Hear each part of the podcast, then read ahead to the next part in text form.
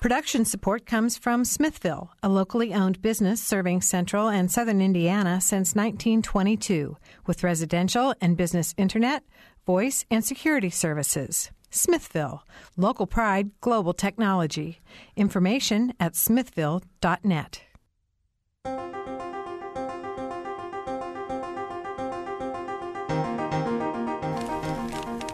Hello and welcome to Noon Edition. I'm WFIU WTIU News Bureau Chief Sarah Whitmire, sitting in today for Mary Catherine Carmichael and Bob Zaltsberg. Today we're talking about the state of Indiana State Forest. The Sycamore Land Trust recently purchased 600 acres of Brown County land to keep the wilderness area from being developed.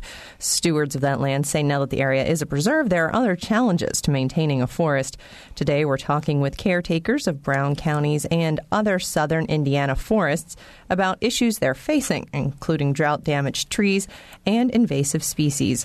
Joining us today in the studio are Vicki Meretsky.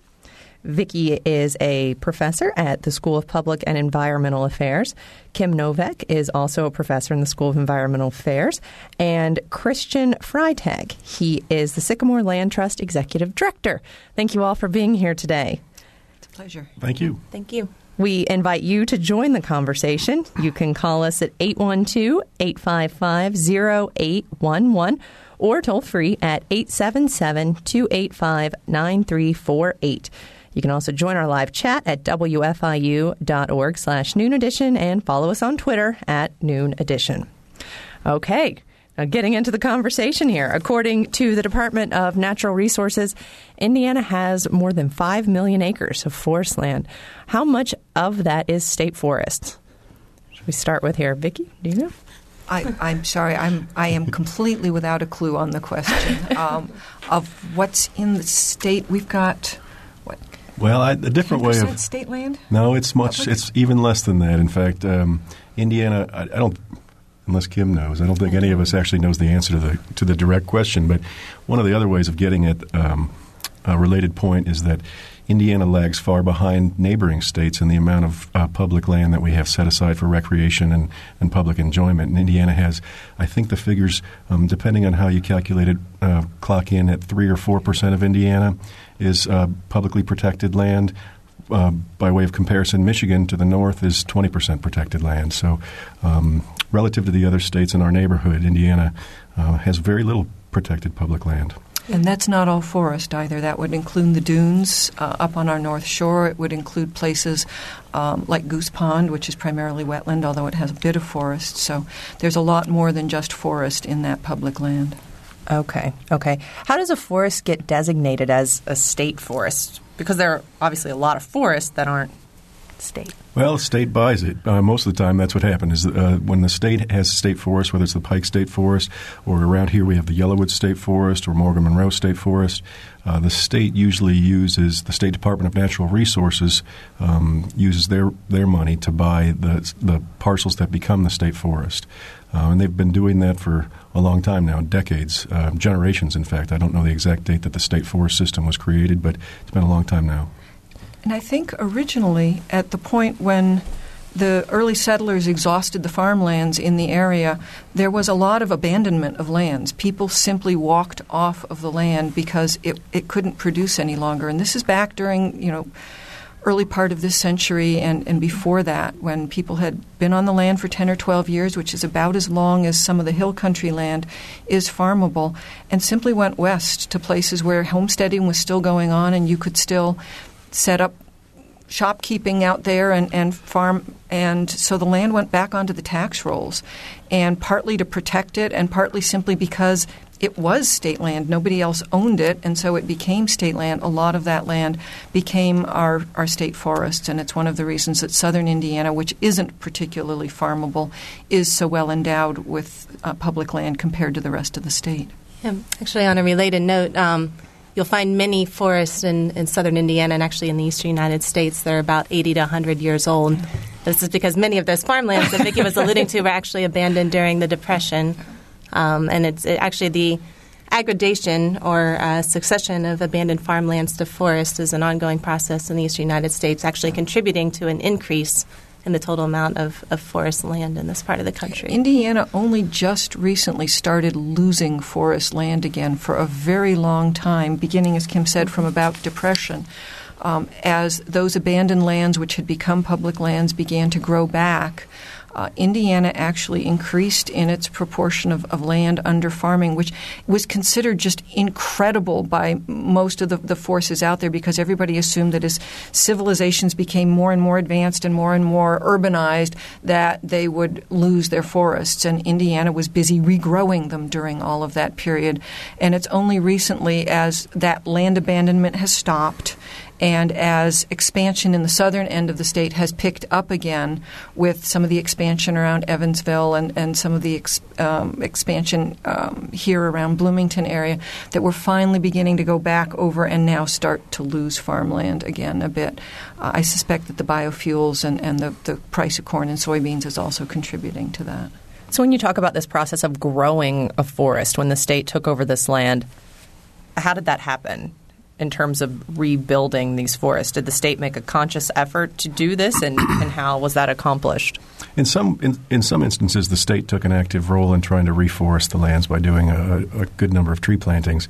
But left to its own devices, most of southern Indiana wants to be a forest. Uh, left to its own devices, if you leave it alone, it's going to come up in cedars, and then it's going to come up in tulip poplars, and then it's going to, uh, over the course of time, go through a natural succession process that will become a hardwood forest. Um, that's not the case with every inch of dirt that we have in southern Indiana, but for a lot of it, that's the case. Um, so a lot of it has just been a natural process. But um, as Kim alluded to, uh, during the depression, you know, during the turn of the last century, Indiana was basically deforested, and then the depression hit. People tried to farm that land. Uh, then the depression, the Dust Bowl hit. The farms failed. People moved. The hillsides were abandoned. Our soil was washing into our creeks and down to the Gulf of Mexico. Um, as part of the New Deal projects, the Works, Project, uh, Works Progress Administration happened, the Tennessee Valley Authority, the Civilian Conservation Corps, all of them were active in southern Indiana.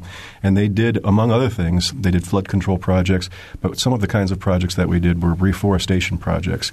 In fact, that's why you see if you walk around the Hoosier National Forest or some of our state forests or public lands in Brown County, you'll see a lot of pine trees. Uh, those pine trees aren't, most of the time, those pine trees are not native to this part of the state or this part of the world for that matter. Um, but they planted those trees because they grow so much faster than the hardwoods would grow, and they needed to stabilize the, the hillsides, the soil on the hillsides, uh, for erosion control, basically. And so um, we love those beautiful pine stands that we have in the Hoosier and in Brown County State Park. They're lovely to walk through, and they smell great, and they provide good habitat. But they're not actually technically technically native. Um, my point is only that uh, I think most of the reforestation has probably happened on its own devices, but the uh, the state and the federal governments have taken an active role in some in some cases. Is there any disadvantage to having trees that aren't native? There's always some disadvantages to having non-natives, and in our area, uh, for the most part, these forests are not being, mm, excuse me, are not being perpetuated. So um, in a lot of cases on the Hoosier, if you walk in these forests, the trees that are coming up underneath them are the native trees of our forest, and they're almost more like a very long band aid that's in the slow process of being sort of, it's not so much being torn off as kind of falling apart. There are other places where a few of them are, um, are perpetuating themselves, but they have not been nearly as harmful as a number of the other invasive tree species. So we've got tree of heaven and royal paulownia, for example, as tree species that are coming into the state, which are, are really clearly detrimental. The pine trees are not that different from what would have probably have been here, oh, 8,000 years ago, say, as the glaciers were rolling back, and this area would have been in pine trees. So the land hasn't completely forgotten everything that it ever knew about pine trees. Uh, and a lot of the birds that are migrating through to go north uh, to northern Wisconsin and Minnesota and Canada uh, find friendly habitat in those areas as they're migrating through because that's the habit. They're going to boreal forests, and the pine trees look like that to them also, for the most part, frankly, these are little tiny stands. I mean, the band aid analogy isn't a bad one. They really are little patches. So they don't take over an awful lot of land, and so they don't disrupt all that much. Whereas things like Royal Paulownia and Tree of Heaven, which are coming in and, and becoming very successful invaders, have the potential of creating what we call monocultures stands of trees that have no other kinds of trees in them. Uh, and in the case of Tree of Heaven, it actively poisons other things around it, and it spreads through its roots as well as by very, very numerous uh, seeds. And it's already got a very good stronghold in the state, and there aren't very many efforts yet uh, to do anything to counter it. And as a result, it's gotten a, a really good start. If you can, how do you measure a problem like that? How, how bad is it in Indiana?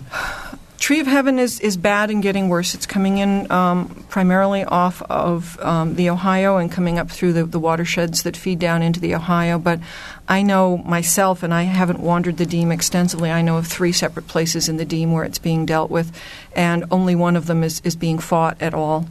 Um, so the way that you quantify it is by trying to estimate how much area is involved, and that requires people who are out and moving around on the land. Which, you know, an awful lot of our land is private, and we have no right being on those lands unless somebody invites us in to, to deal with an issue. Um, so how bad it is on, on private land is not particularly well known. It's it's known to be in the Hoosier and the state forests that are in the southern end of the state uh, with some vigor.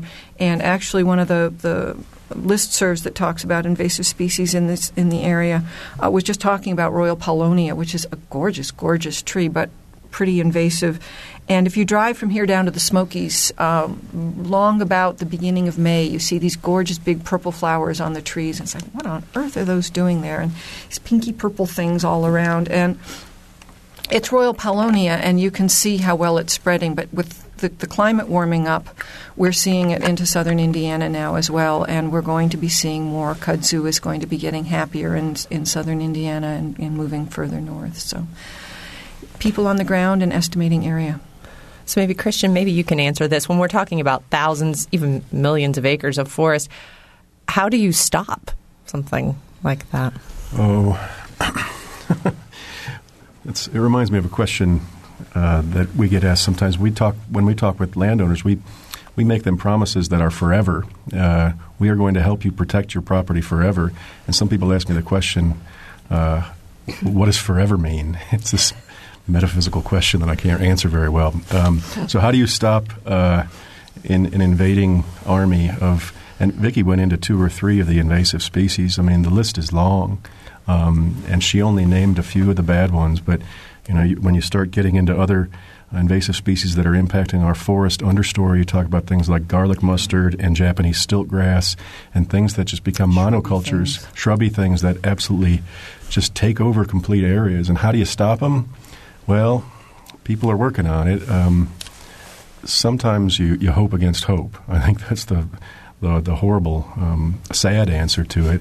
Um, and and I'll point out also, and I, Vicki uh, intimated this, but climate change is going to affect this also. I mean, um, if climate change predictions bear out, then some of the species like kudzu that she mentioned that don't really do well in southern Indiana because we get cold enough most of the time in the winter, um, they're going to get a foothold here that they weren't able to get before. Um, if we only change just a few fractions of a degree, um, some of those species are going to do a lot better 10 years from now, 20 years from now, God, God forbid, 50 years from now, uh, what that'll look like if we can't slow things down.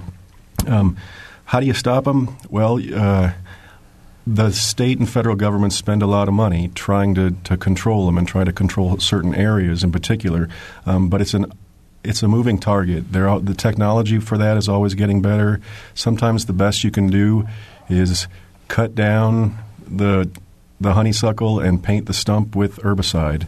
Um, and honestly, that is such a time and resource intensive effort that uh, it's almost a lost cause in some places. Um, and there are some species, some of the invasive species like Japanese stiltgrass, for example, that uh, if you try to get rid of that, if that gets into a creek and the seeds start spreading through a creek bottoms, trying to get rid of that is almost um, it's it's just impossible sometimes. So we do the best we can, and we try to keep areas that are currently pristine as pristine as possible. That's one of the things that we focus on.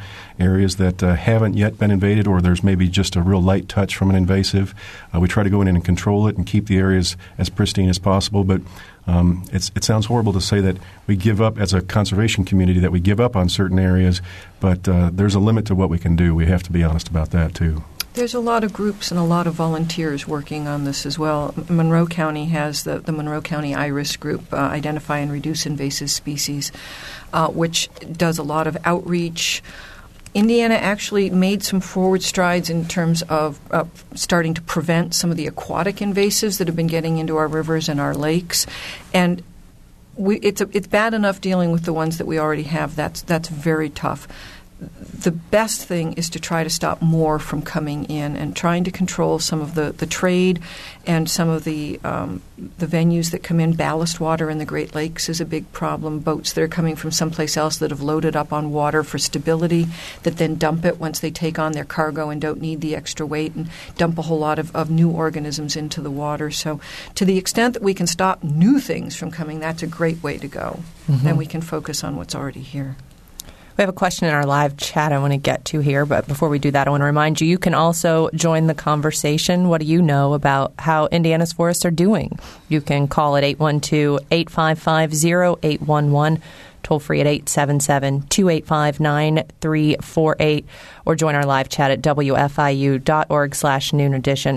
If I could interject just briefly, if anybody wants to send an update on the IU score, that would be welcome also. the the question we have here in the chat is whether invasive species are just part of the natural order of things. Won't forests just take care of themselves? Do you want to take that one, Kim?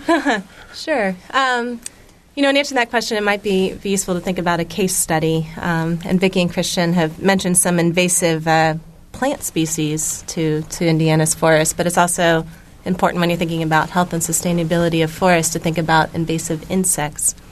Um, and there's a there's a ongoing outbreak of uh, um, uh, insect called the emerald ash borer, which does a very good job of killing ash trees. Um, it was introduced in 2002 in Michigan. Uh, it originates from East Asia, and since then it has just spread very rapidly across all of the forests of the Midwest, um, and it, it is well on its way to, to decimating ash populations. Um, and I don't I don't think that it would be be correct to say that that uh, uh, uh, an insect from East Asia arriving in, in Detroit, Michigan, is a is a natural process. Um, it was one that was certainly aided by the transport of, of goods by by humans. It's true that every once in a while something makes a huge jump by itself. Cattle egrets seem to have arrived uh, in the Americas all on their own from Africa without any help from anybody, as near as we can tell. But by and large, things that are arriving here from Asia and Africa have had a lot more help than the things that are coming up here from Kentucky. Uh, so, in, in, that respect, uh, it's it's certainly a, a, new and different thing. And we can lose all the ash trees in our forests. It's true; the other trees will fill in. But every time we new, lose another species, we lose some diversity, and that diversity is some of our insurance against the damage that comes from an ice storm or the damage that's likely to come as a result of changing climate because every one of those species has a slightly different toolbox and depending on what stress hits the forest that toolbox may be more or less important so we've already lost American chestnut. We may be getting it back if, if they get it all right. We lost American elm. That's a little bit slower coming back. Uh, nobody thinks they've got a fix for emerald ash borer at the moment, so we're going to lose three or four species of ash tree that are not coming back anytime soon some upland trees, some lowland trees. So we'd like to keep our toolbox if we can. Are there any other states that are doing a, a really great job working to stop the ash borer that we I think many states are working very hard. Um, to an extent, what I mean, what Vicki said is true. We are not going to be able to stop the outbreak. There is some opportunity to protect high value ash trees. So ash are a very pretty tree, and they show up in front lawns and on university campuses. and if baseball you, bats. And baseball bats. They're also uh, used to make Fender Stratocaster and Telecaster guitars. Um, cool. So Lances that's an aside. for knights of old. um, but if you if you start early enough, it is possible um, to to have some success protecting individual ash trees with the application of insecticides and, and pesticides. Um, Okay. But it's certainly not not something that could be done on a large Good Large scale. courthouse scale. scale, but square, but not for the forest. Right. Yeah. Okay. We have a caller I want to get to now. Doug from Lyons, Indiana, has been waiting patiently. Doug, go ahead with your question. Hi, guys. Hello. Hello. Hi. Uh, this is directed to Christian. Um, are you guys having issues with illegal dumping along your properties? And I refer to uh, Porter's Corner out on Vernal Pike. Yeah, uh, the property that uh, you said, Doug, right? Yeah. The property that Doug's referring to is a, uh, roughly a 400 acre property west of Bloomington um, that was donated to us several years ago. It was uh, part of the property was formerly used as the uh, topsoil composting uh, property owned by a man named David Porter.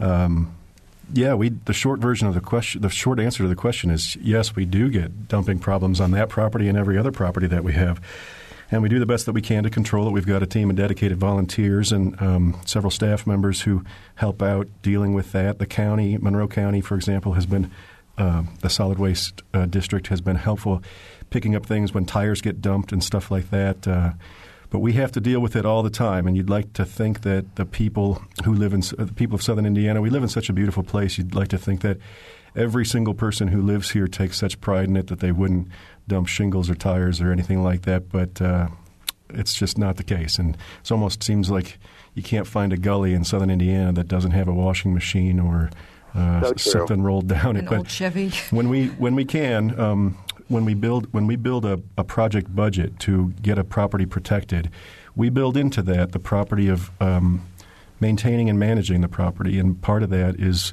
sometimes part of that is cleanup. To be honest with you, um, having to do some salvage work and take out some of the trash. having having been in the um, environmental trade, and I have cleaned up out there at Porter's Corner. Great, thank you, thank you. um, I have noticed that a downturn in the economy results in a lot of those washing machines and um, metal objects being removed and taken to the scrapyard. So it's it's kind of a left hand right hand. It's gig. true. You guys keep up the good work. Thank you very much. Thank you. Thanks for the Take call, care. Doug. So we've talked about invasive species, talking a bit about litter there. What would you all say are the biggest threats to state forests right now in Indiana? Maybe Vicki, we can start with you and go across. Invasive species are certainly one of the issues that are out there. I, I think it depends on, on whether you're looking at forests as a, a timber production area, forests as wildlife, forests for recreation. Um, invasive species are a big deal. They move out a lot of the things that provide nesting habitat for native birds or um, food resources for migrating birds, cover for small mammals. Um, I, I, know we're going to get hate mail for this, and, and I love cats, but domestic cats in, in forests are are known to take out an awful lot of wildlife as well. Hmm. So a lot of our, it's it's not the birds that are all the way up in the trees. They can handle a few individuals who get silly foraging down on the ground, but the ones that nest on the ground and nest in shrubs are particularly vulnerable. And we know that we've got reduced populations of those in our forests as a result of, of that kind of pressure. And because so many of our invasives replace plants in the understory, both in the herbaceous layer and in the shrub layer, they too are, are changing the habitat for those lower using uh, species. It's interesting. I'd never thought of that before. Christian, how about you? Well, I want to make clear that Sycamore Land Trust, uh, we we don't do we don't do specifically state forest work. We are on the private side of land conservation in Indiana. The state forests are owned by the state government and managed by the Division of Forestry and the Department of Natural Resources. So, Sycamore Land Trust covers 26 counties in southern Indiana and works with private landowners, whether they own forest land or wetlands or grasslands or family farms. We help private landowners figure out ways to protect their important natural areas or family farms. Um, so, to that extent, we don't have a lot to say about what happens in the state forest, but as a as somebody who, who lives and works in the conservation community in southern Indiana, I, I know that some people um, have strong differing opinions on the way that the state forests are managed, um, and that changes over time. And, and there's good arguments on all of those, on, on, on, on different sides of how the state forests, um, the best way to manage them. From somebody who works on the private land conservation side of things, I'd say that what I would what I would like to see more of, and what I, I consider to be a the, one of the primary problems with the state forest is the lack of connectivity. You've got a 40 acre chunk here, an 80 acre chunk here. Never the twain shall meet, and it, it's it's a product of um, the way that they were acquired, as Vicki said. If you look at a topographic map of southern Indiana, whether you're looking at the state forest or the Hoosier National Forest, which basically runs all the way from Bloomington all the way down to the Ohio River, it's a complete checkerboard, um, and it's a patchwork quilt of different protected lands, and um, it's it's it's that's one of the biggest problems for creating high quality habitat is connecting those pieces. Um, sometimes if the opportunity to if there's a 40 acre inholding in a big forest and you can't get that protected when it comes up for sale it gets purchased by somebody and, and cut up into five acre chunks and you'll never put humpty dumpty back together again. Um, so over the course of time it's proven difficult both for us and for the state and the federal government through the hoosier national forest to try to connect those pieces over time. And the more we can do that the better the better habitat we can create overall. So I, I would like to see more of that. I do want to talk more about that later, but yeah, um, well, I would I would echo what, what Vicki said and, and what Christian said. I think invasive species, invasive insects, invasive plants are, are big threats to the health of forests in southern Indiana, um, as is ongoing fragmentation. Uh, to that list, I would add.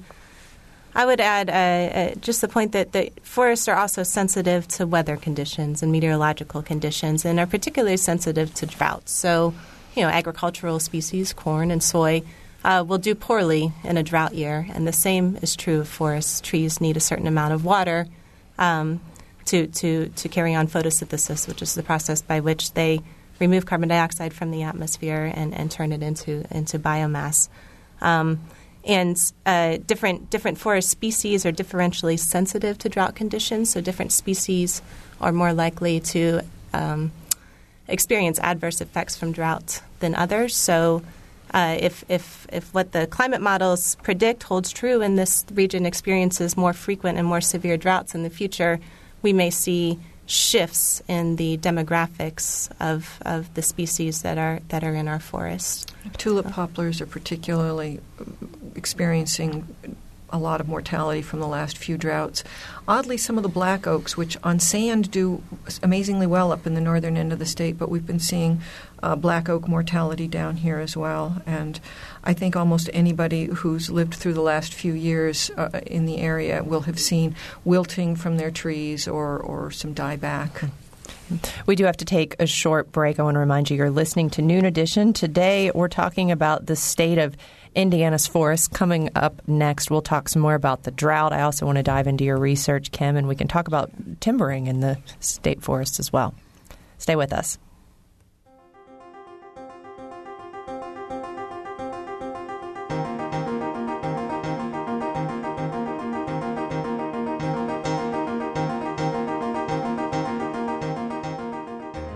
This is Noon Edition on WFIU. Production support comes from Smithville. Information at smithville.net. You can take WFIU with you by downloading our podcasts directly to your PC, Mac, or MP3 player. Programs such as Noon Edition, Ask the Mayor, and Harmonia, and short features like Kinsey Confidential, the Ether Game musical mini quiz, and play and opera reviews are all available on demand. Pick them up at WFIU.org. And have you heard WFIU's news features? The WFIU news team brings you expanded and in-depth reports on topics affecting South Central Indiana. Catch the Friday feature just after 8:30 during morning edition, just before noon edition, and at 5:45 during All Things Considered. They're also archived on our website, wfiu.org.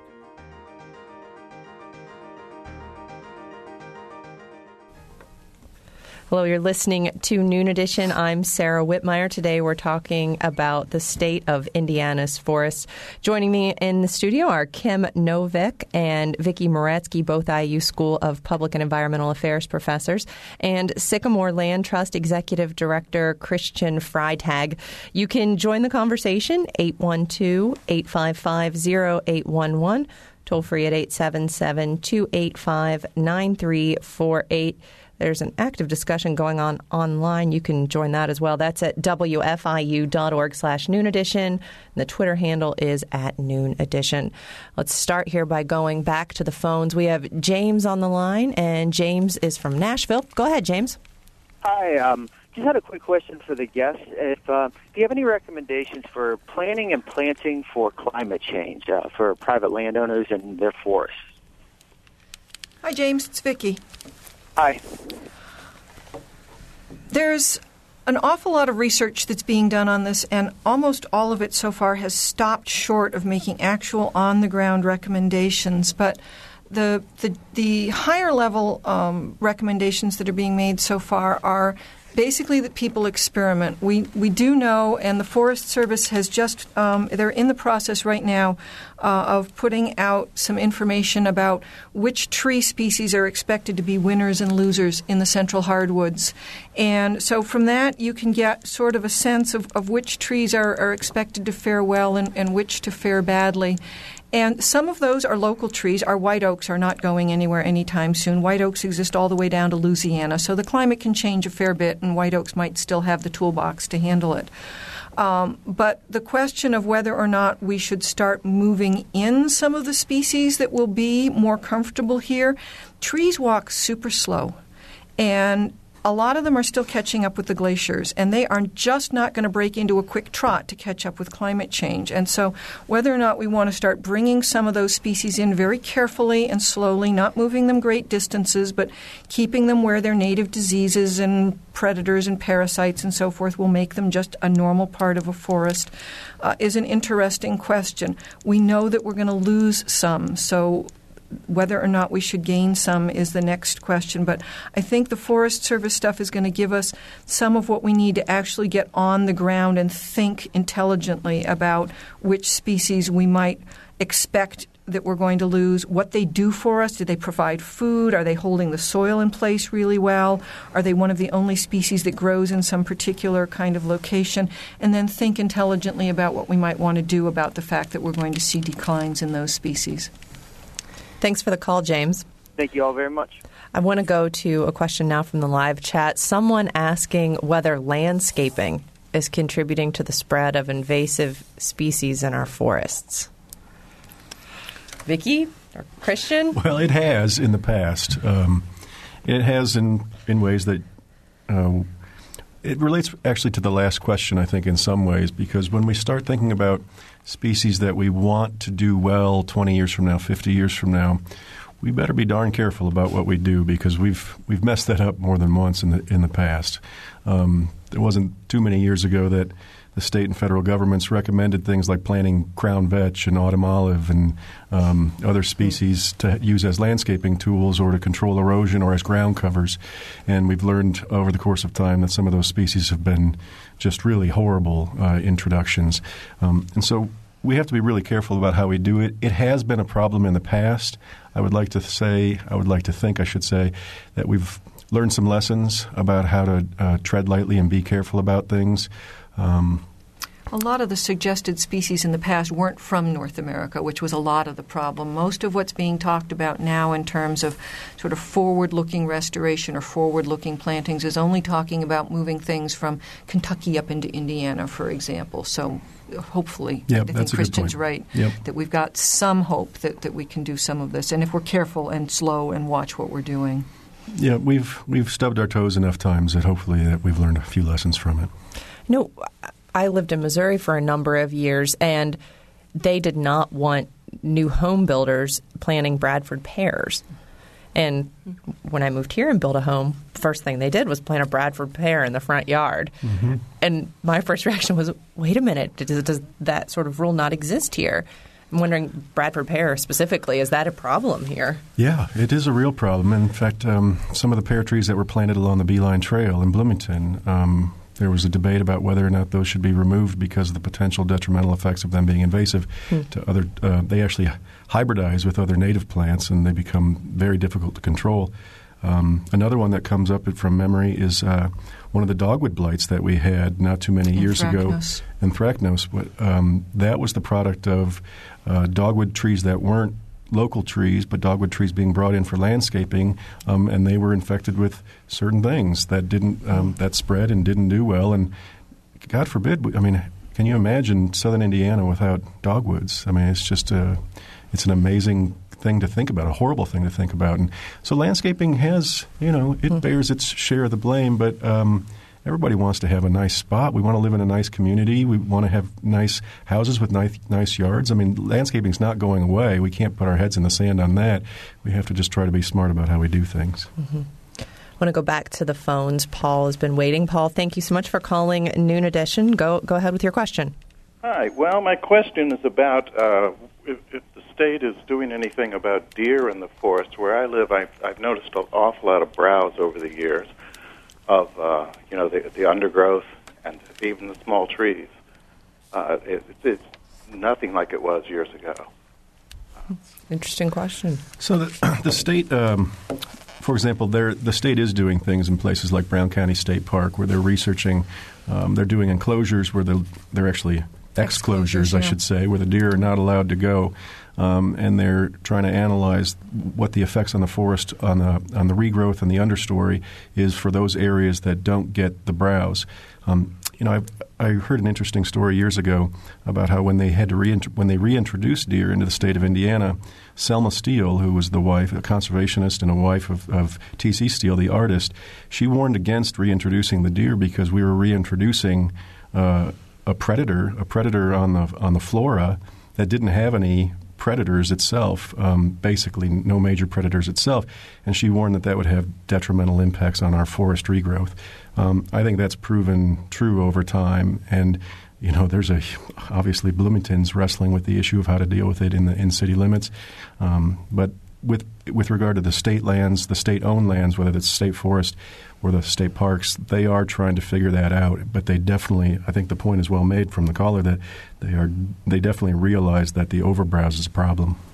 Indiana is one of the few states that's forward looking enough, and, and, I know some people will disagree, but I very strongly think that it is a forward looking thing, that it will hunt its state parks from time to time when it's necessary. People tend to want to think of parks as really, really safe places.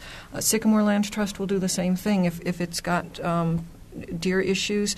Um, right now, the research and teaching preserves here at IU, where there's been some very good research that Angie Sheldon's been involved in, um, have really shown just horrific. It, it's not that deer are non-native here; they're they're perfectly native, but deer are native here right along with mountain lions, wolves, bobcats, and a number of other things. These days, the major thing killing deer is not our hunters; uh, it's our cars and they don't do a good job because they only catch them when they're on the road. And as a result, we've got terrific overpopulations.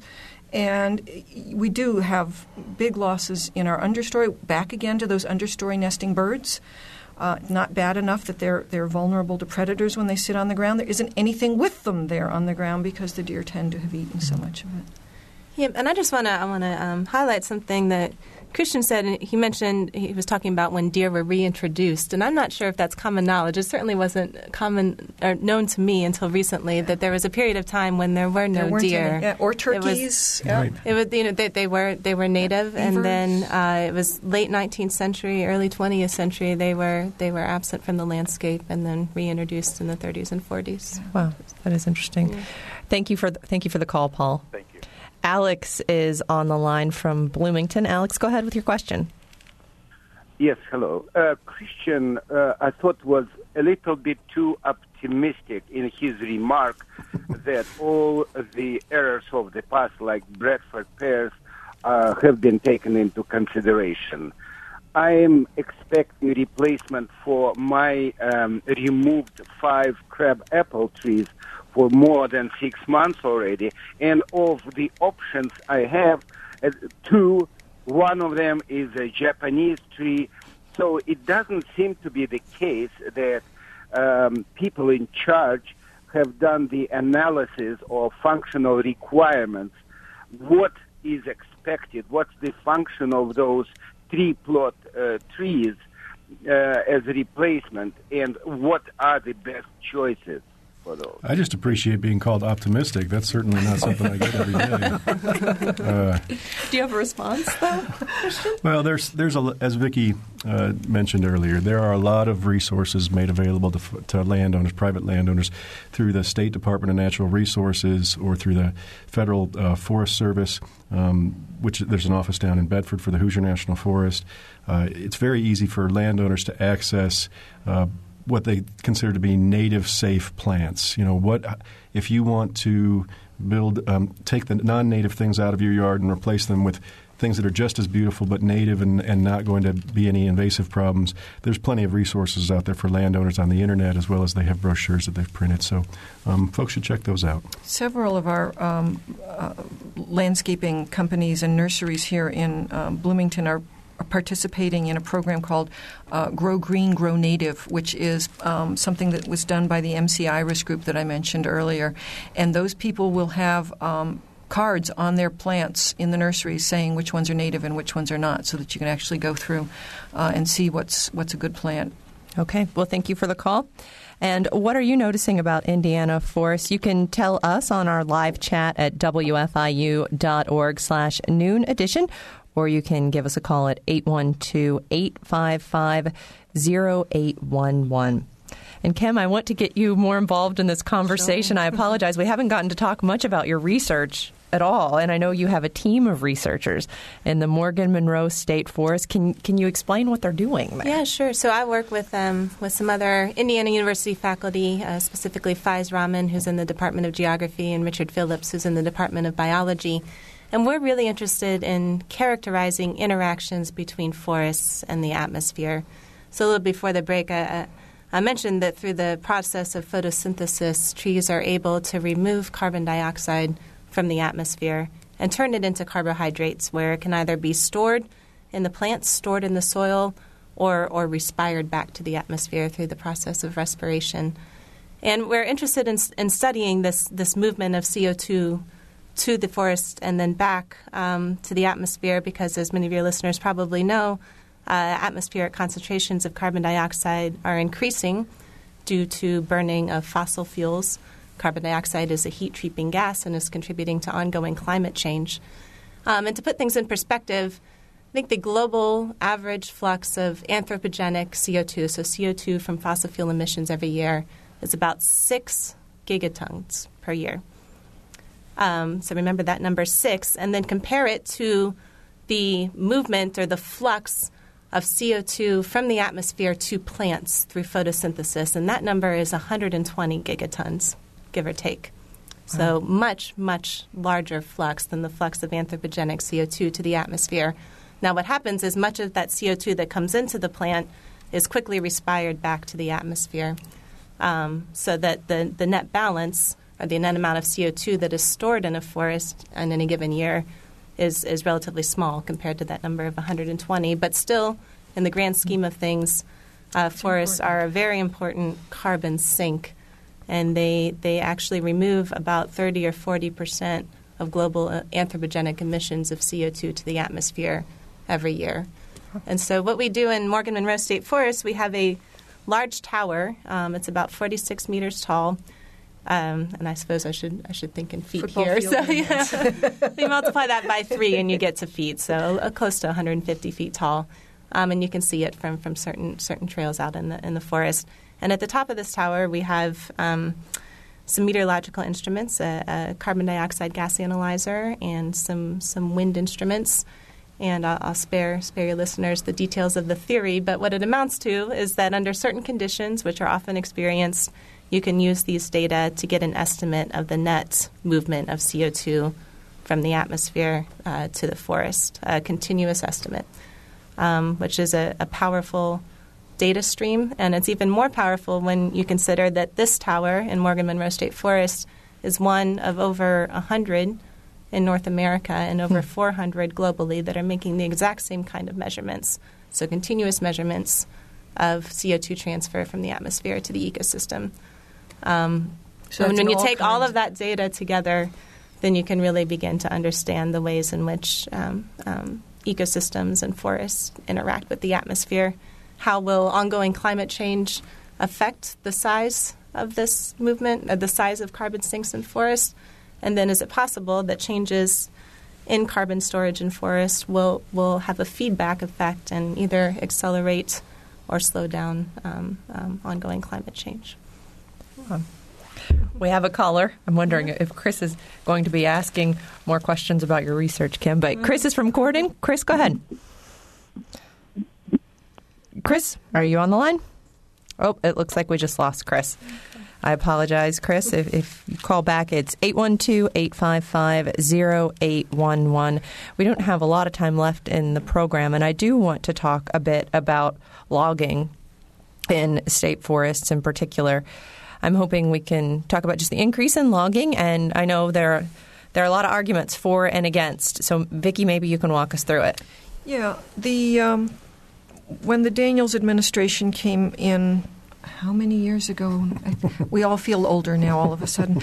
Um, a while ago, um, there was a, a, pretty significant change uh, in the logging strategies here, but uh, at the same time, the people who were in charge of the forest at that point um, did bring in the outside groups that certify sustainability of forestry. And so both the Sustainable Forestry Initiative and the Forest Stewardship Council, these are the two big international uh, certifying bodies, came in and spent a fair bit of time looking at Indiana forestry. And they don't look at forests just in terms of can we keep churning out the same number of logs and boards. They look at the social implications, they look at economics, they look at wildlife. Uh, and both of these certifying bodies have certified Indiana forestry. That doesn't mean that the forests are being managed to suit everyone. I, I don't think there's anything larger than the, maybe a pencil that's being managed anywhere that suits everybody. Um, and certainly that's an issue here. But uh, in terms of, of the standards that these two bodies keep, Indiana is doing what it needs to. Um, there was still an, an, enormous amount of controversy where you log, when you log. I know there was a, a, a forest stand um, near Bloomington, I think here in Monroe County. Um, that was a particular favorite with a lot of people that had been left unlogged for a long time. That was a particularly old stand. And there was a, a lot of acrimony about the fact that that was one of the, the first stands that got targeted. It had big trees. I'm sure they were valuable. Uh, there may well have been other considerations. So it's it's hard to get both the politics and sort of the responsible stewardship right. But in terms of the responsible stewardship, the international bodies that judge these things have pronounced our forests to be sustainable. And Kim, you know a lot about logging in other states too. So, uh, what do you think of the job Indiana is doing relative to other states? You know, I'm, I'm, I'm probably not not positioned to answer that question directly, but what I what I do know is that you know logging and, and, and harvesting has, has changed a lot over time. Um, as an anecdote, I'm involved with a research project where we needed to find a clear cut forest. Um, we're, we're measuring certain components of the water cycle over over forests of many different ages, including one that had just been harvested. And I'm sorry, clear cut, just so everyone yeah. knows what that is. That's where they go in and they mm. cut down. Well, I thought a clear cut was when they go in and they pretty much raze all the trees and they take most of them out and they leave some some debris left. And so what you have is a, is a landscape that has no trees and a lot of a lot of logs and, and probably some disturbed dirt and maybe a lot of erosion. Anyways, I, I visited our clear cut site um, and I was amazed because it, that's not what I saw at all. I mean, yes, sure, many trees had been removed and there was plenty of debris on the ground, but uh, there's a, a, practice common in, in uh, forest harvesting now called shelterwood harvesting, where a certain number of trees are left behind to function as seed trees and to help forest regeneration. So it still it still looks like a forest, even though it's a clear cut. And this is one advance in, in in uh, forest management practices that I think is, is a, a, net plus for sustainability. And there are others, including selective harvesting, when you remove um, just a few trees from a forest instead of taking them all. Honestly, here here in Indiana, and the Nature Conservancy is on board on this in a number of places as well. our oak trees and our hickory trees are particularly useful trees from a biodiversity standpoint. They're, they provide more food for more different kinds of wildlife than a lot of other different kinds of trees. But they're what we call early successional trees. They're trees whose babies love the sun, and they need the sun in order to grow well. If they don't have sun, they're going to lose out to the maple trees and the, the beech trees and the, the trees um, that are, are going to shade them out. And the only way to continue to have a strong component of oaks and hickories in the forest is to do the kind of clear cutting that Kim referred to in the first place, where you really do take essentially all of the forest canopy out because you need the sun to hit the forest floor and let those baby trees do what they do best.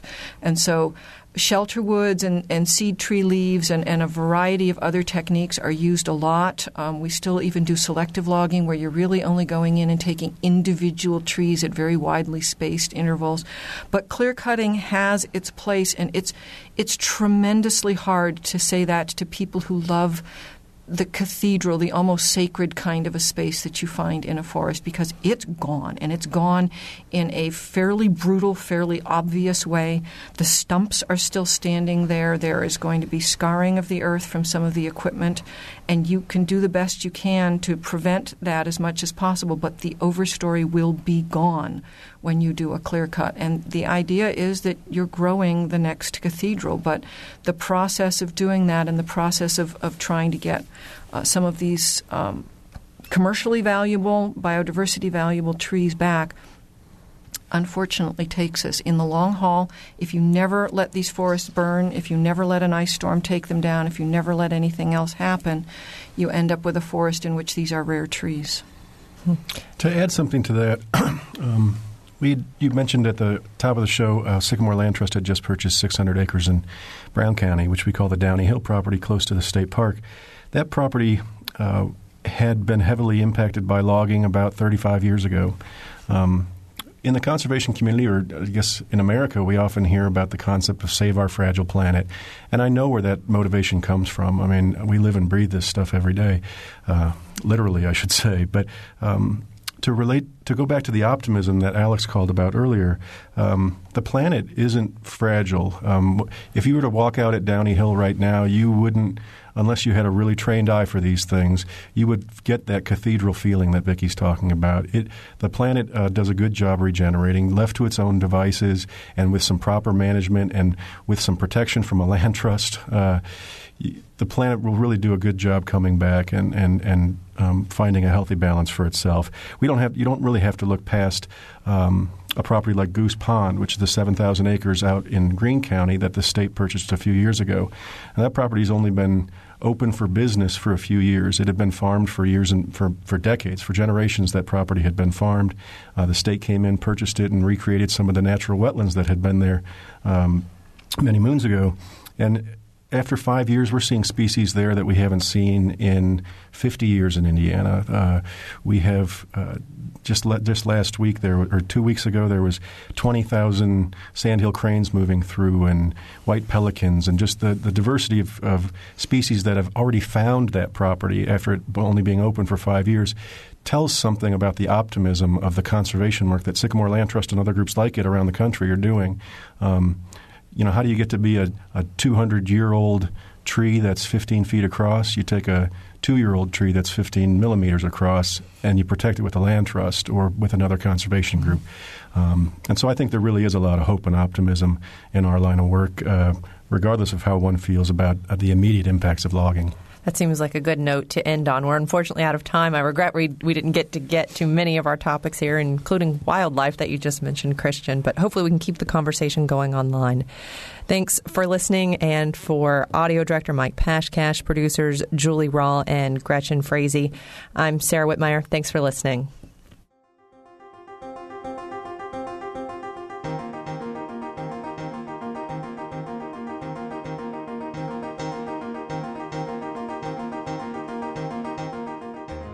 Noon Edition is a production of WFIU and the Herald Times. A podcast of this and other WFIU programs is available at WFIU.org. Production support comes from Smithville, a locally owned business serving central and southern Indiana since 1922 with residential and business internet, voice, and security services. Smithville, local pride, global technology. Information at smithville.net.